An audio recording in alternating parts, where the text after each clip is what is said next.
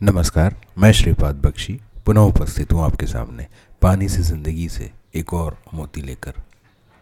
हमारा देश प्रगतिशील है और इसलिए लगातार पिछले कुछ वर्षों से लगभग हर क्षेत्र में प्रत्येक व्यक्ति द्वारा ये बदलाव महसूस किए जा रहे हैं। यह भी निश्चित है कि ये बदलाव आगे आने वाले कई वर्षों तक लगातार होते रहेंगे और प्रत्येक आयु वर्ग के लोगों को इसके साथ सामंजस्य बिठाने की अनिवार्यता ही होगी, क्योंकि नई व्यवस्था, पुरानी व्यवस्था के स्थान पर आती है। अतः दोनों ही व्यवस्थाओं का साथ चलना असंभव है। रेल में आरक्षण व्यवस्था हो, बैंक में कार्य पद्धति हो, पैसे निकालने और जमा करने की व्यवस्था हो, सब कुछ बदल चुका है और अधिकतर बदलाव आम व्यक्ति की सुविधा को ध्यान में रखकर ही मूलतः बनाए जाते हैं।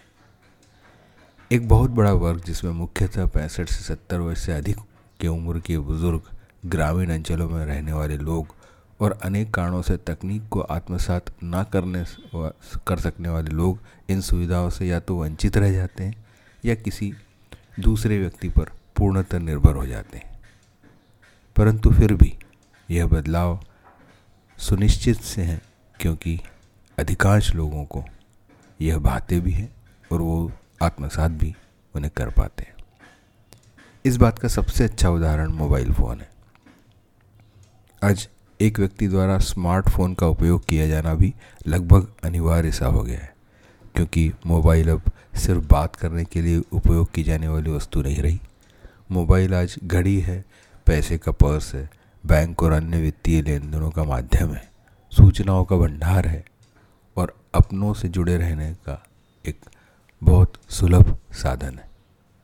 परंतु आज भी एक बहुत बड़ा वर्ग है जो या तो स्मार्टफ़ोन खरीद सकने में समर्थ नहीं है, या उसका उपयोग करने में असहज है।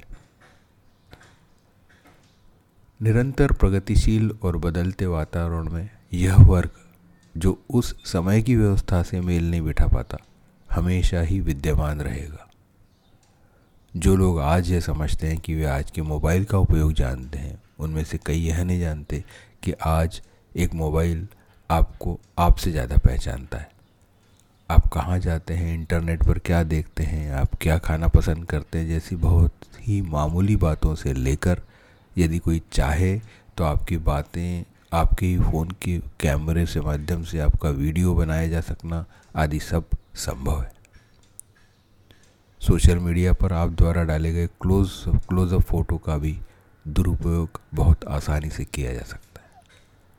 और यह सब तो बहुत ही आरंभिक व्यवस्था है। मोबाइल के बाद आर्टिफिशियल आर्टिफिशियल इंटेलिजेंस हमारी दवा, दरवाजे पर दस्तक दे चुका है। यह क्या क्या कर सकेगा? इसका तो शायद सही आकलन कर पाना भी अभी संभव नहीं होगा। परंतु पिछले कुछ वर्षों के अनुभव से यह तो समझा जा सकता है कि मोबाइल ने हमें समाज से दूर किया, परिवार से दूर किया और यह झूठी भावना सभी में भर दी। कि मैं स्वयं ही सब कुछ करने में सक्षम हूँ। आर्टिफिशियल इंटेलिजेंस उससे भी आगे कुछ करने वाला है। आर्टिफिशियल इंटेलिजेंस के दोनों ही शब्द बड़े घातक हैं। क्योंकि हर नकली या कृत्रिम चीज़ नुकसानदेह होती है और यहाँ तो नकली बुद्धिमानी से सामना है। मोबाइल ने हमें शारीरिक रूप से अक्षम बनाने में कोई कसर नहीं छोड़ी।